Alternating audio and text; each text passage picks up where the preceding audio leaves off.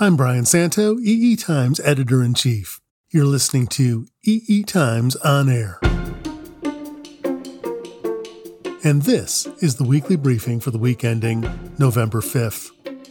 Virtual reality is another one of those technologies that people have been talking about for decades, but whose biggest payoffs seem to remain stubbornly in the future. Now, Facebook, one of the biggest companies on the face of the planet, is betting its future on unleashing the potential of VR. Mark Zuckerberg's grandiose plan to remake his troubled social platform Facebook into a VR powerhouse has cultural hurdles, of course. But Facebook will also be facing technological challenges. And furthermore, Zuckerberg could be steering his company into an area where he might run into some formidable competition. This week, life, the metaverse, and everything, with our guest, Kevin Krewell, principal analyst at Tirias Research. First, some news. Processor companies are compelled to publicize what's on their product roadmaps at least two years ahead. So, we've been hearing about Intel's Alder Lake 12th generation processor core for so long, it's almost a surprise to find out that Intel only just introduced the actual product. One of our top stories in EE Times this week includes a rundown on Alder Lake, on Intel's artificial intelligence offerings, and on its new development environment called One API. NASA has begun the process of upgrading radio communications between Earth and space with laser based systems. The new systems will increase data transfer rates and reduce latency. We've got the story on NASA's upcoming launch of a satellite that will demonstrate the ability to not only establish such links, but also to evaluate atmospheric conditions and react appropriately to achieve maximum throughput at all times. We have also got an article on some intriguing research on using the human body's biological network as a communications network. In this case, the application is hooking up hearing aids. The concept is called human body communications. If you are already on this podcast episode's webpage, look to your left, you'll see links to all of these stories. Or you can also go straight to eetimes.com where you can find these stories along with all of our other coverage. Are you a crackerjack developer looking to impress friends, family, and coworkers with your innovative design ideas? Well, have we got an opportunity for you? EE Web, our sister publication, is running its first ever design competition. The challenge is to develop an innovative motor control system that can be built using Arduino. The contest is open to any and all. Entry is free, and it's easy to enter. Just submit your idea for a project on the EEWeb website at eeweb.com. You've got until November 19th. After that, our judges will pick the top five proposals. The five finalists will receive free Arduino Portenta H7 kits, along with a couple of hundred dollars each to spend on parts, as well as licenses to Altium's development tools. Finalists will have three months to actually build their proposed systems. In March, we'll announce the top two winners. Again, sign up at eeweb.com. There's a link here on this podcast episode webpage that goes directly to the contest rules. Enter today. How long have we been talking about virtual reality?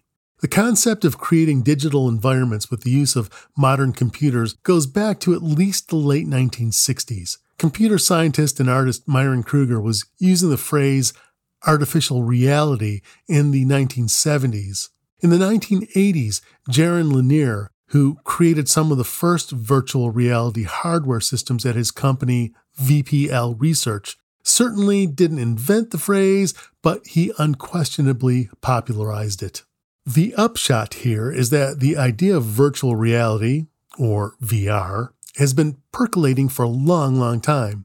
But VR has yet to truly take off for a lot of reasons. It's neither cheap nor easy to create both rich virtual environments for mass consumption and the infrastructure necessary to sustain them. Over the years, various companies have dabbled in VR, but among the largest companies, Facebook in particular has been dedicated to the technology. It bought goggle developer Oculus in 2014 and has stuck with that business. For the last year or so, CEO Mark Zuckerberg has been talking up VR, or as he hopes to brand it, the metaverse. That term definitely is not new, by the way.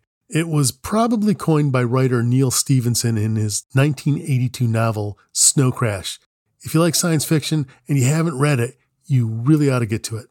Anyway, Zuckerberg recently doubled down on the metaverse, declaring that Facebook's future will be in VR.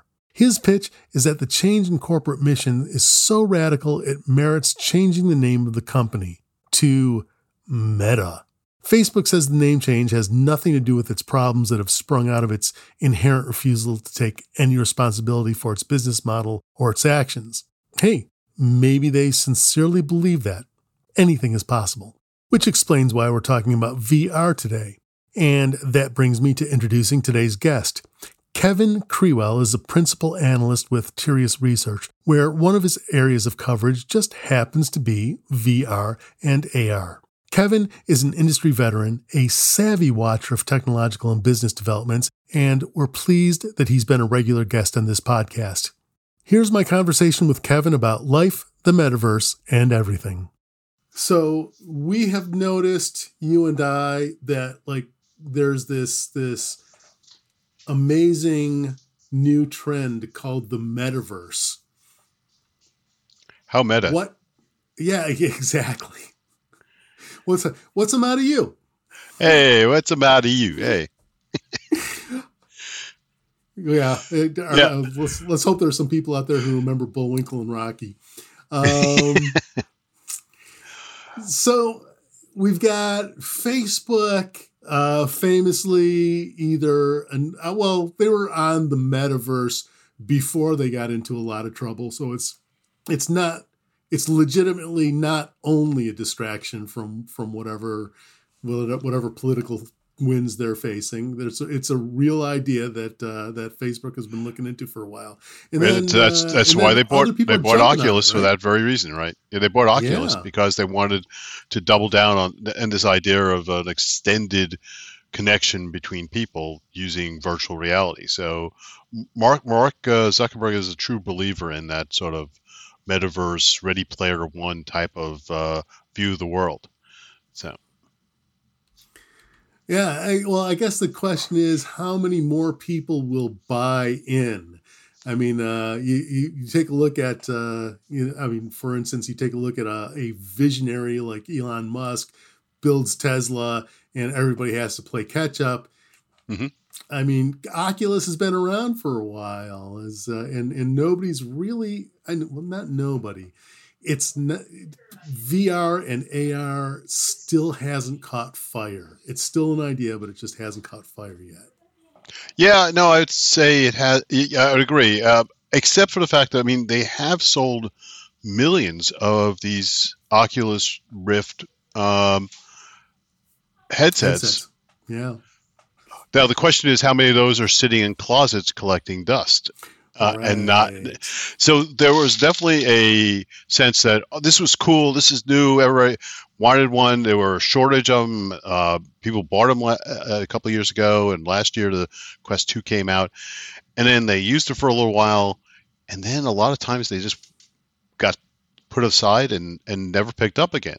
Uh, even during uh, the Oculus Connect uh, event, uh, there was uh, that was a question that John Carmack, their their uh, uh, consulting CTO, uh, suggested that this is could be a real problem that there are just not enough people just picking it up and just getting into it. And yeah. some of it, I, I, you know, and some of it is the it, it's kind of clunky still.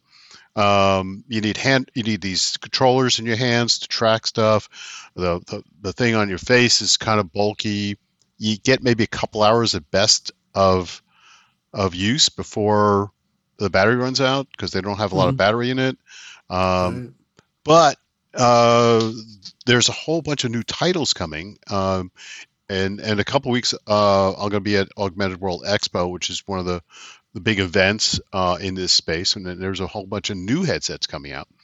but uh, certainly the company that has invested most in the metaverse uh, type of concept is Facebook. Um, they're they're selling the Oculus stuff pretty much at cost, so mm-hmm. that that's both good news and bad news. It's good because it gets a lot of headsets out to a lot of people at a reasonable price, but it's bad because it's difficult for anybody to compete with them because it's mm-hmm. subsidized. You know, Mark's uh, Zuckerberg and Facebook are throwing billions of dollars at this thing, and um, so they're underpricing it to try to get it to a, a large group of people.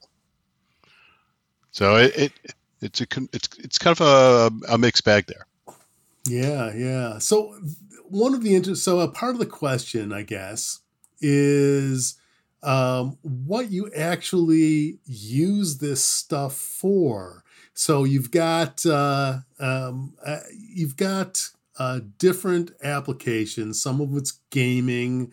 Uh, we know that there's some that's industrial, but those tend to be very uh, they tend to be really valuable, but also really low volume. Yep, and, and those have been around for a very very long time. Um, yeah, uh, augmented reality glasses for um, uh, repair work, construction, uh, that type of applications. It's where like these type of glasses have you know uh, been around for a long time actually mm-hmm. for those applications, industrial. Right, right. And it's just it, those companies are doing okay, but their their business model is kind of a low volume thing. Uh, you know, Zuckerberg, uh, Facebook, they're talking about millions, you know, maybe tens of millions. And then it's also there are other people who are are there are other companies in the industry that are interested in VR uh, or could have an interest in VR. They're positioned to do it. Um, but part of the question is, what is VR? Is it? I mean, Zuckerberg. It sounds like he's thinking about this like this this social universe. Uh, you know, you talk to Microsoft; they're talking about maybe gaming for the Xbox. What what is what's the metaverse, and is it different from company to company? Well, um, let me clarify that Microsoft has yet to actually promote a, a, VR solution for Xbox. Sony though has right. PlayStation VR, uh, right. and they've been they've been using that for gaming. Um, yeah, it, it, Microsoft is fo- has focused on the industrial applications, the vi- the visualization. They just announced uh, Microsoft Mesh, which is a co-presence type of application, and this is actually very similar to what NVIDIA has been talking about um, mm-hmm. with their Omniverse, which is the uh, a, a co or kind of a mix of of 2D reality through flat screens and 3D using VR or AR uh, headsets to uh, allow people to cooperate on projects, in, if it's a work project, or cohabitate spaces.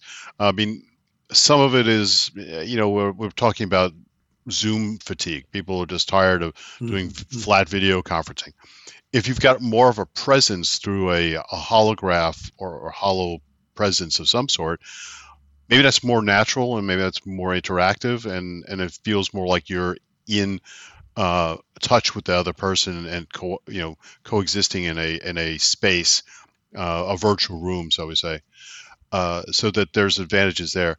Whereas uh, Zuckerberg is definitely more social, although the, the the lead application for VR has always been gaming uh, in in that regard. Uh, but Mark wants to go beyond gaming. He wants this kind of co-presence in a VR world, uh, and that's pretty much Ready Player One type of environment where you go into an, a, a, a virtual reality environment.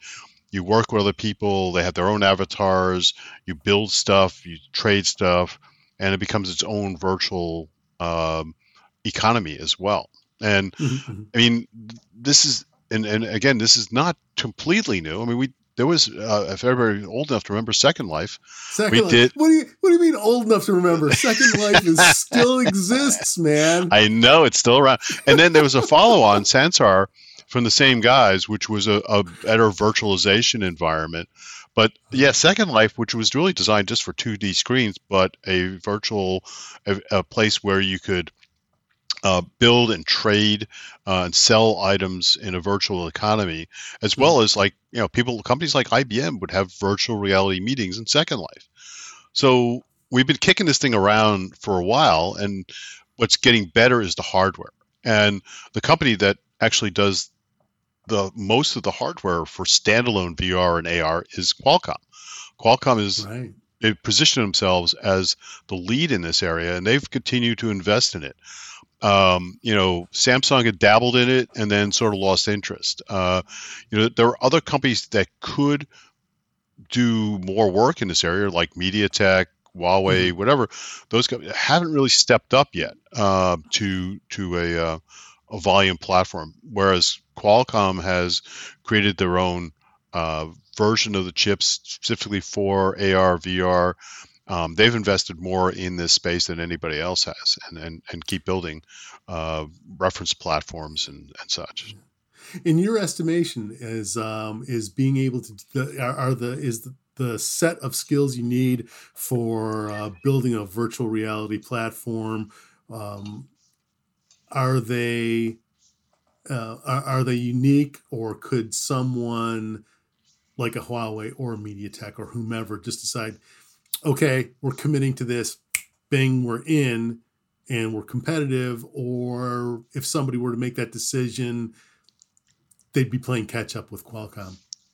Well, they're playing catch up with Qualcomm just because Qualcomm has done the most work so far. So you have to right. catch up with what they've already invested into uh, developing reference platforms, understanding uh, uh, 6DoF type of, of mm-hmm. tracking, uh, all the tracking algorithms, and, and the working with the vendors in terms of optics and all those optics that have to be uh, uh, tuned for VR and AR. And, and that's not insignificant.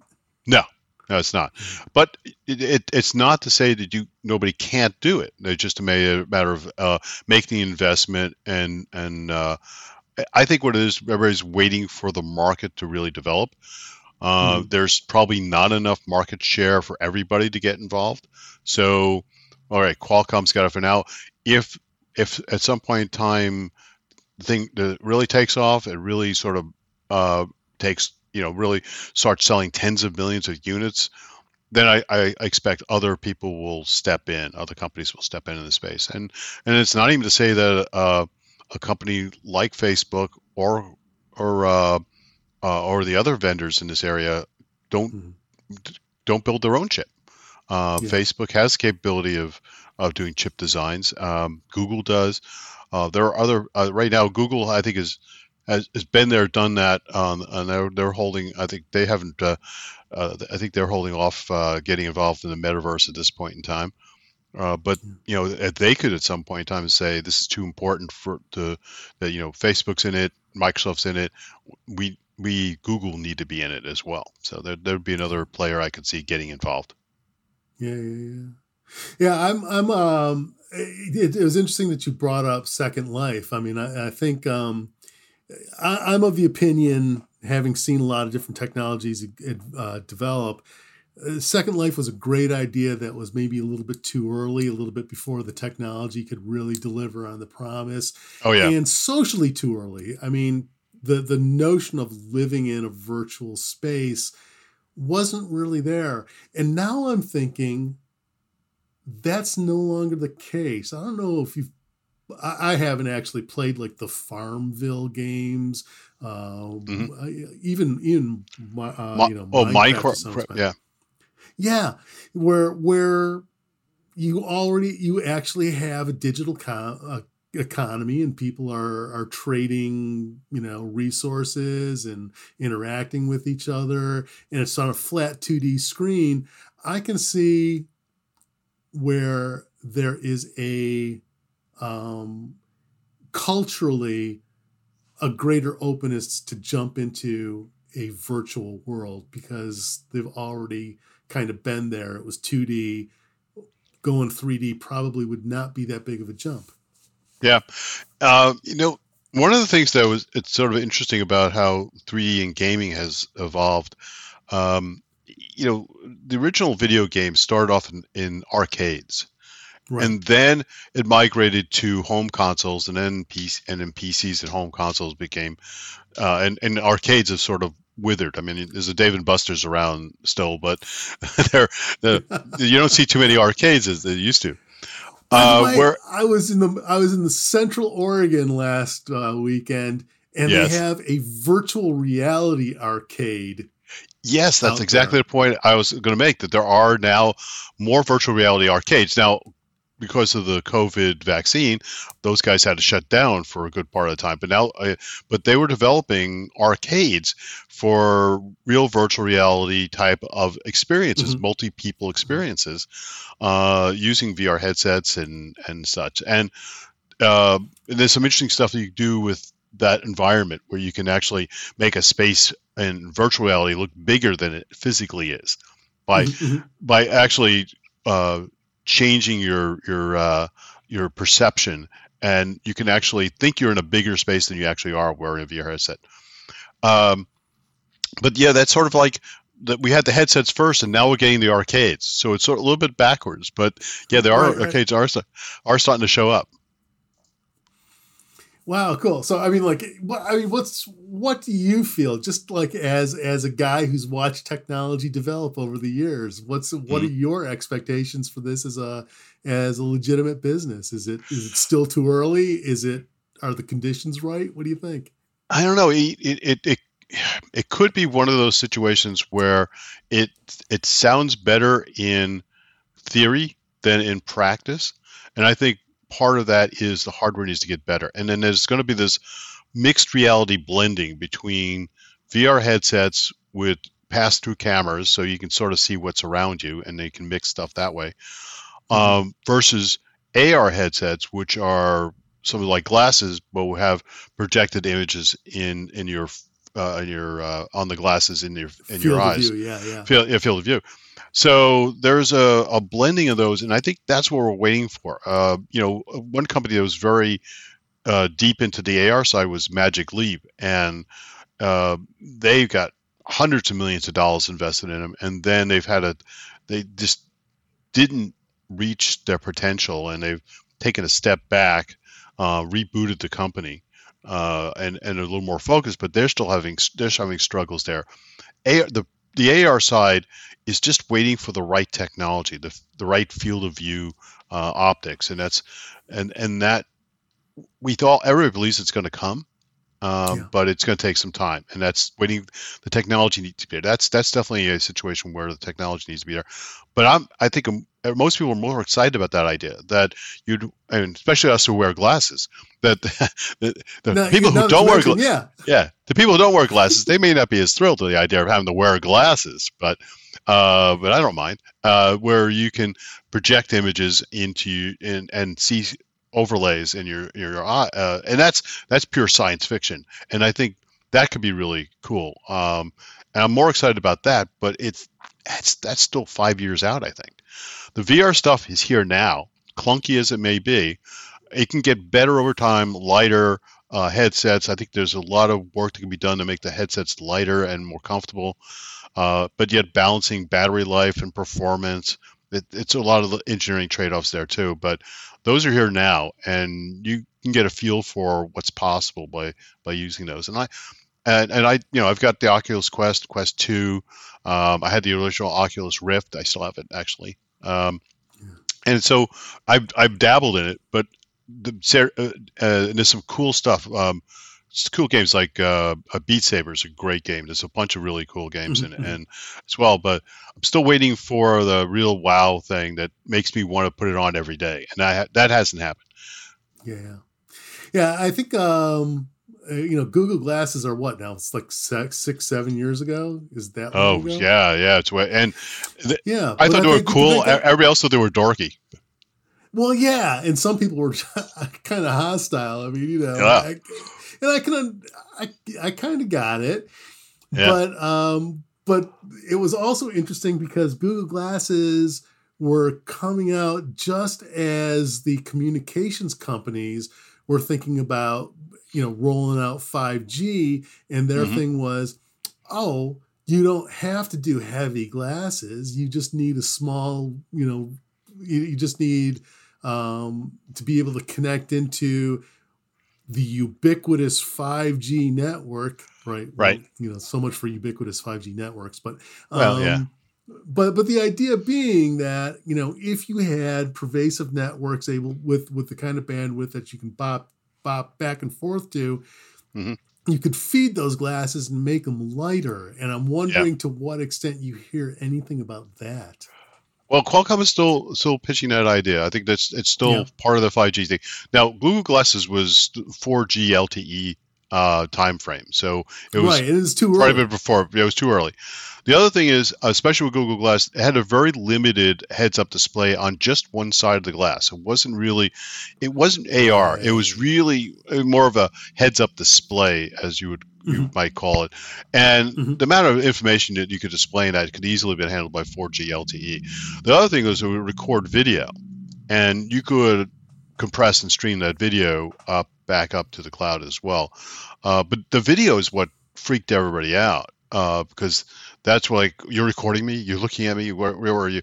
Uh, and and you know it was uh, that's kind of what took a while for people to accept the idea that somebody was wearing glasses that recorded video that that you you could be recording you. And then Snapchat did their own glasses, and uh, and now. Um, so there are a number of glass, glass solutions here with cameras in it. They still haven't taken off because uh, the biggest problem is battery. You're trying to make it light. Where's the battery? Um, so one of the solutions, this is what Magic Leap did, and this is what they used to do with regular AR uh, uh, augmented reality glasses, is they would wire down to a puck, more or less a, a standalone little device that would have the batteries in it, would have the processor, so it wasn't heavy on the headset. The other thing is people are going to get a little freaked out if you put a 5G headset or 5G radio right next right to your next temple. To your yeah, yeah, right next to your temple. You know, that having the radio removed from your head a little bit is not a bad idea. Yeah. Um, there are also, and this is also common right now, is tethered. So your phone is still used um, as connect, your compute connectivity and for your compute, and then the glasses are just a, basically a dumb display in, in, in a sense. So that's another way of getting around uh, the cost and weight issue. But yeah. the idea is you now have a you have a tether.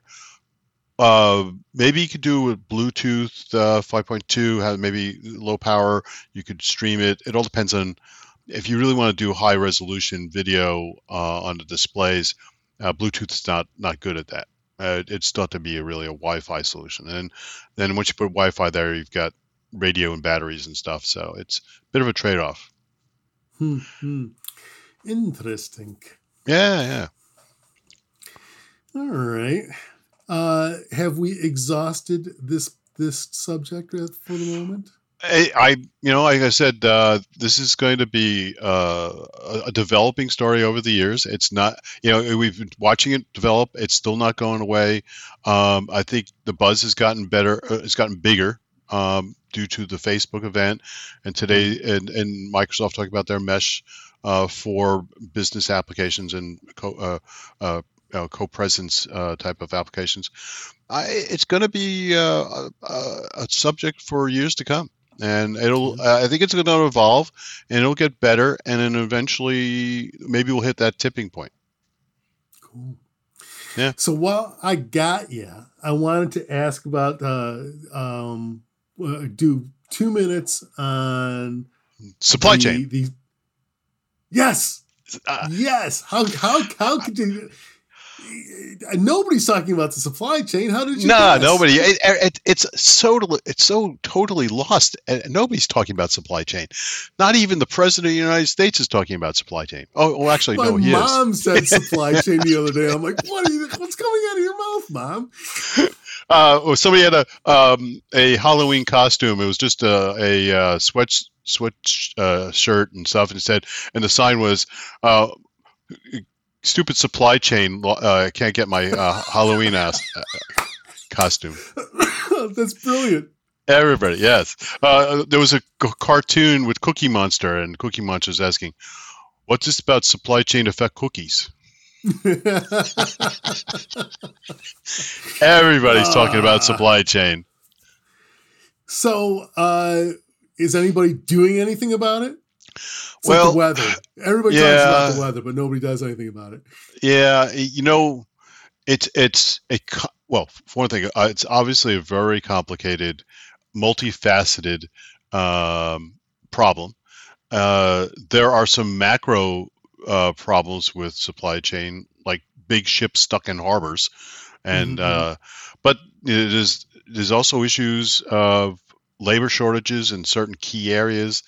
Uh, you know, uh, the the problem with the chip shortages may not be on the leading edge of foundry capacity, but on some of the trailing edge uh, foundry parts, right. because you don't you know, if you've got an older process node that you're using for some microcontrollers and stuff, you don't invest in a lot more capacity in that space because those are those things are relatively inexpensive, um, and you don't buy new equipment. You you use completely um, use your existing uh, stuff that's been uh, refurbed or refurbed or or wrote, writ down, uh, so they're yeah. inexpensive to produce. Um, and, but buying new equipment to do that is not no, usually not economically uh, very good investment because you know you think people can move up to the next node eventually and then you've built more capacity than you need eventually uh, right. so there's that trade-off um, yeah and you know some of it may have been planning uh, you know there was a, a, the automobile industry is one of the ones that's gotten the most attention there was uh, i think a glitch when uh, covid first hit where they shut everything down um, so uh, a lot of capacity moved. Um, and then when they restarted and said, "Oh, hey, we need a whole bunch of cars," um, uh, that capacity didn't come online as fast as they they had hoped. Uh, Tesla may have been hit uh, the least because there's so much of the stuff is new that mm-hmm. they didn't have a lot of legacy older parts in there in their design. So that may have been one of the advantages of a company like Tesla, which is relatively new designs.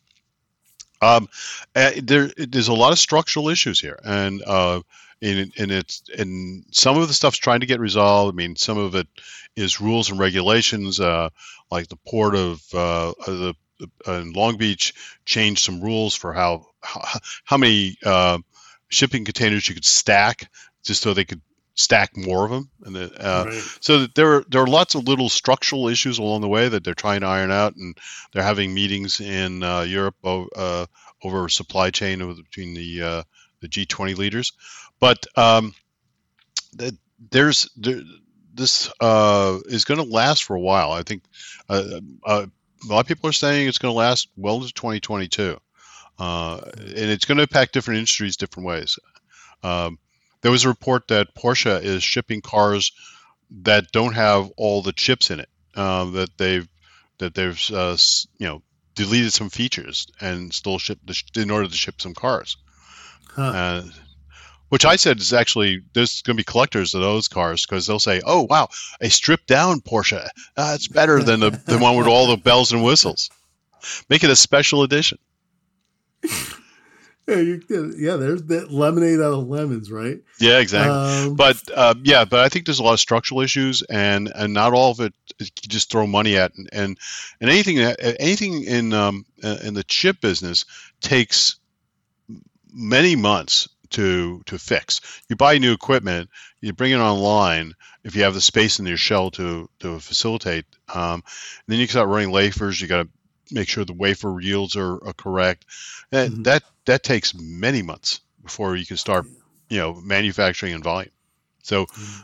there's a lot of long term uh, improvements that, that, that, are, that are required to get us back in shape. And then uh, memory is fickle. So uh, you mm-hmm. put too much capacity in memory, and then all of a sudden you have too much capacity if the market shifts a little bit. And uh, so th- then you, then you're getting killed because you're not uh, utilizing your fab uh, sufficiently, and right. so it's, it's a tough balancing act for the semi guys.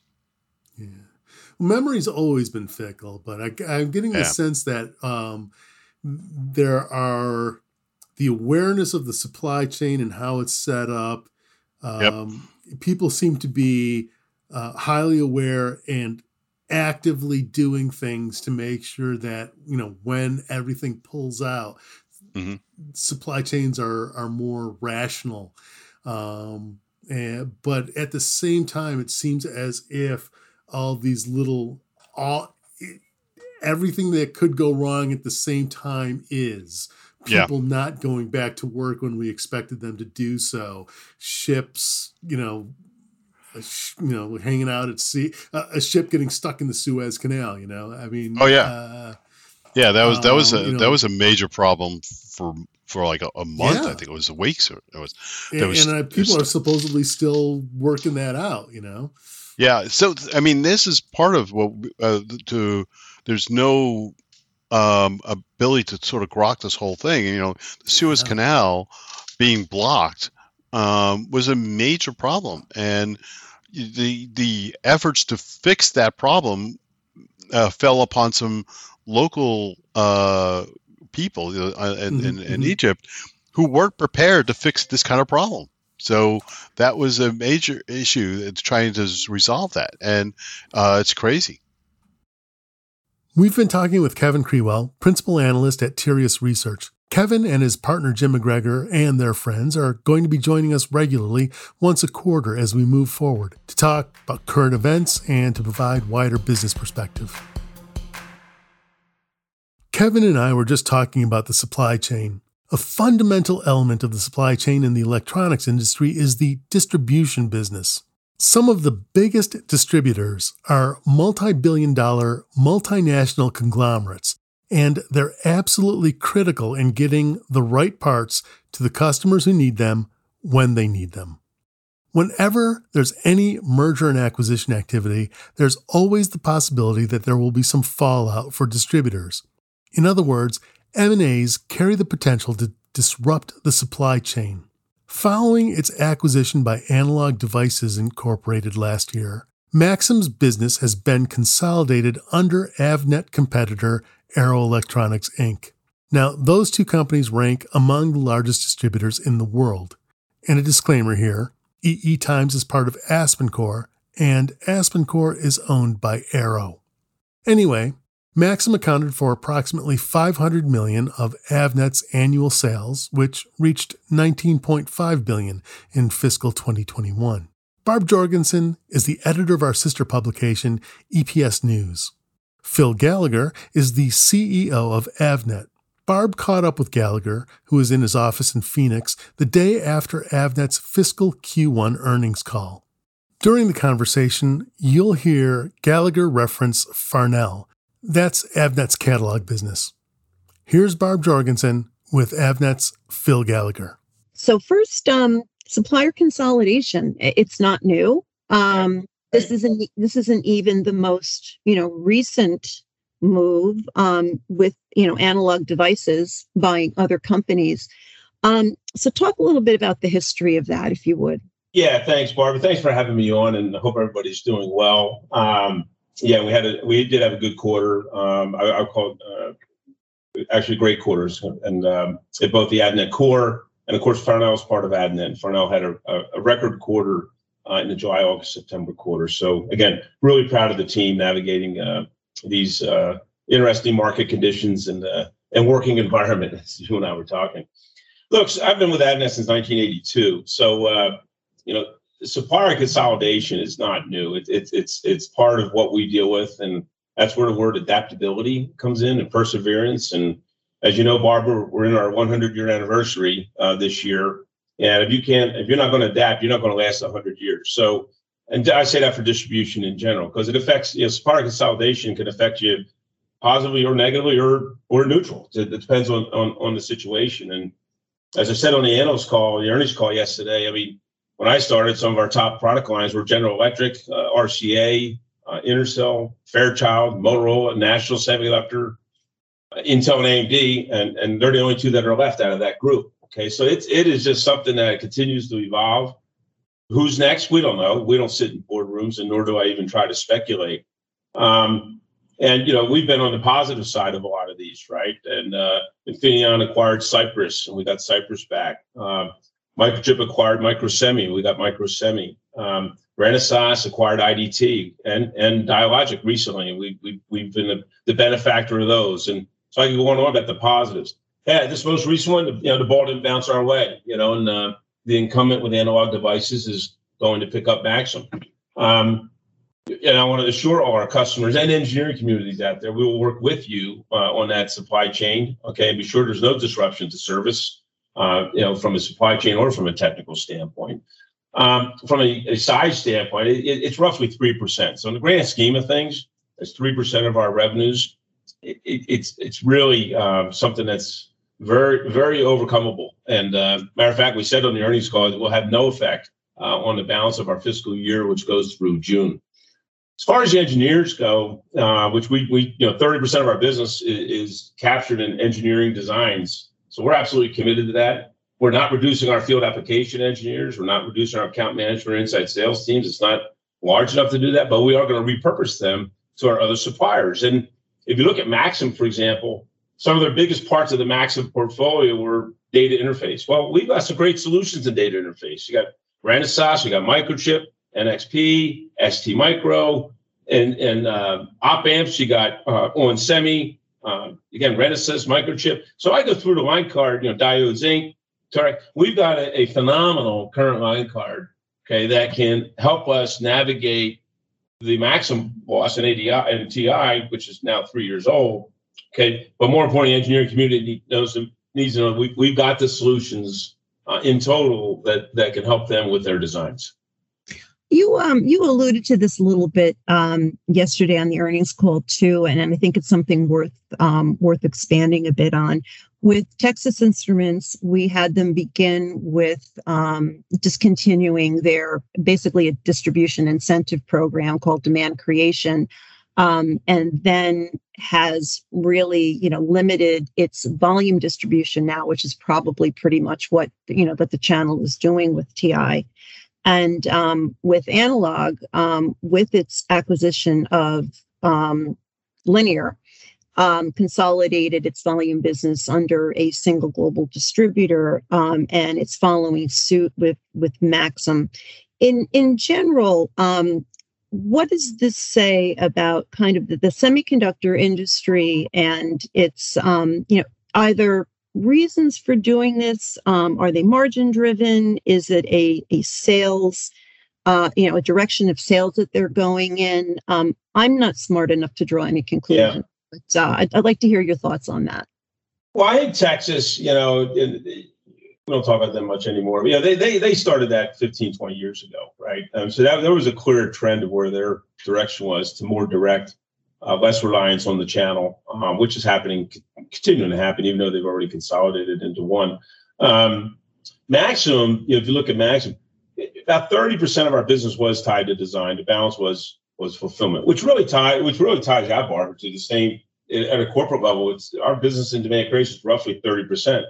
And it's still 30%, even with some of the line losses we just talked about. So I think there's a growing reliance, frankly, on the channel for for hitting that that longer tail of customers. There's no doubt the most efficient way for customers for these suppliers to go to market is, is through distribution. Okay, it's their most profitable channel to market.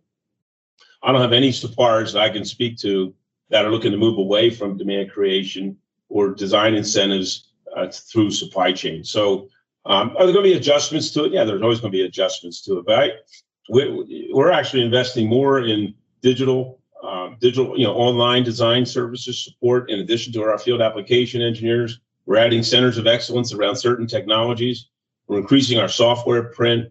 I mean, you, you look at lines like Xilinx, we didn't talk about it. You know, we, we, we're, we're 75, 80% of their of their business and, and, and their designs, right? So, and we do reference designs for them. So I, I don't, you know, it'll change. I mean, of course, it's going to change. Um, and, and, and we'll adjust as we always have. But again, we don't we, we don't see us at, at, at risk there. Um, lines like monolithic power supply, great line. Okay, starting up, been around for a few years actually, but they really rely on us to help hit those customers that they they just can't hit from an efficiency standpoint. That was my colleague Barb Jorgensen, editor of EPS News, and Phil Gallagher, CEO of Avnet. Barb has a story on EPS News with details about Avnet's strategy following the purchase of Maxim by ADI. And that concludes this episode of the Weekly Briefing. Thank you for listening. The Weekly Briefing is available through iTunes, Spotify, and Stitcher, but if you go to our website at eetimes.com slash podcasts, you'll find a transcript along with direct links to the other stories we mentioned. The weekly briefing is produced by EE Times. It was engineered by Taylor Marvin and Greg McCrae at Coupe Studios. The segment producer was Katie Huss. I'm Brian Santo. See you next week.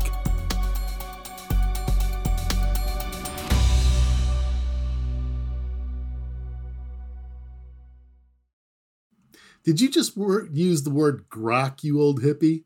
Yeah, I did. Oh man. Yeah. Okay, fine. You'll have to teach the kids what that means. I'll put I'll put, put like a little editor's note in the uh, in the Oh, yeah. transcript. Uh, it's, it's used enough in uh, in the text space. I think a lot of Oh, people yeah, know what sure. grok means. Yeah, Stranger well, in a stra- Stranger nerds. in a Strange Land is the book, and it was written uh, by, in Santa Cruz, actually. Now that I didn't know. Yes. Yeah, hi, man, I, I'm, I I gotta go back to my Heinlein. yeah.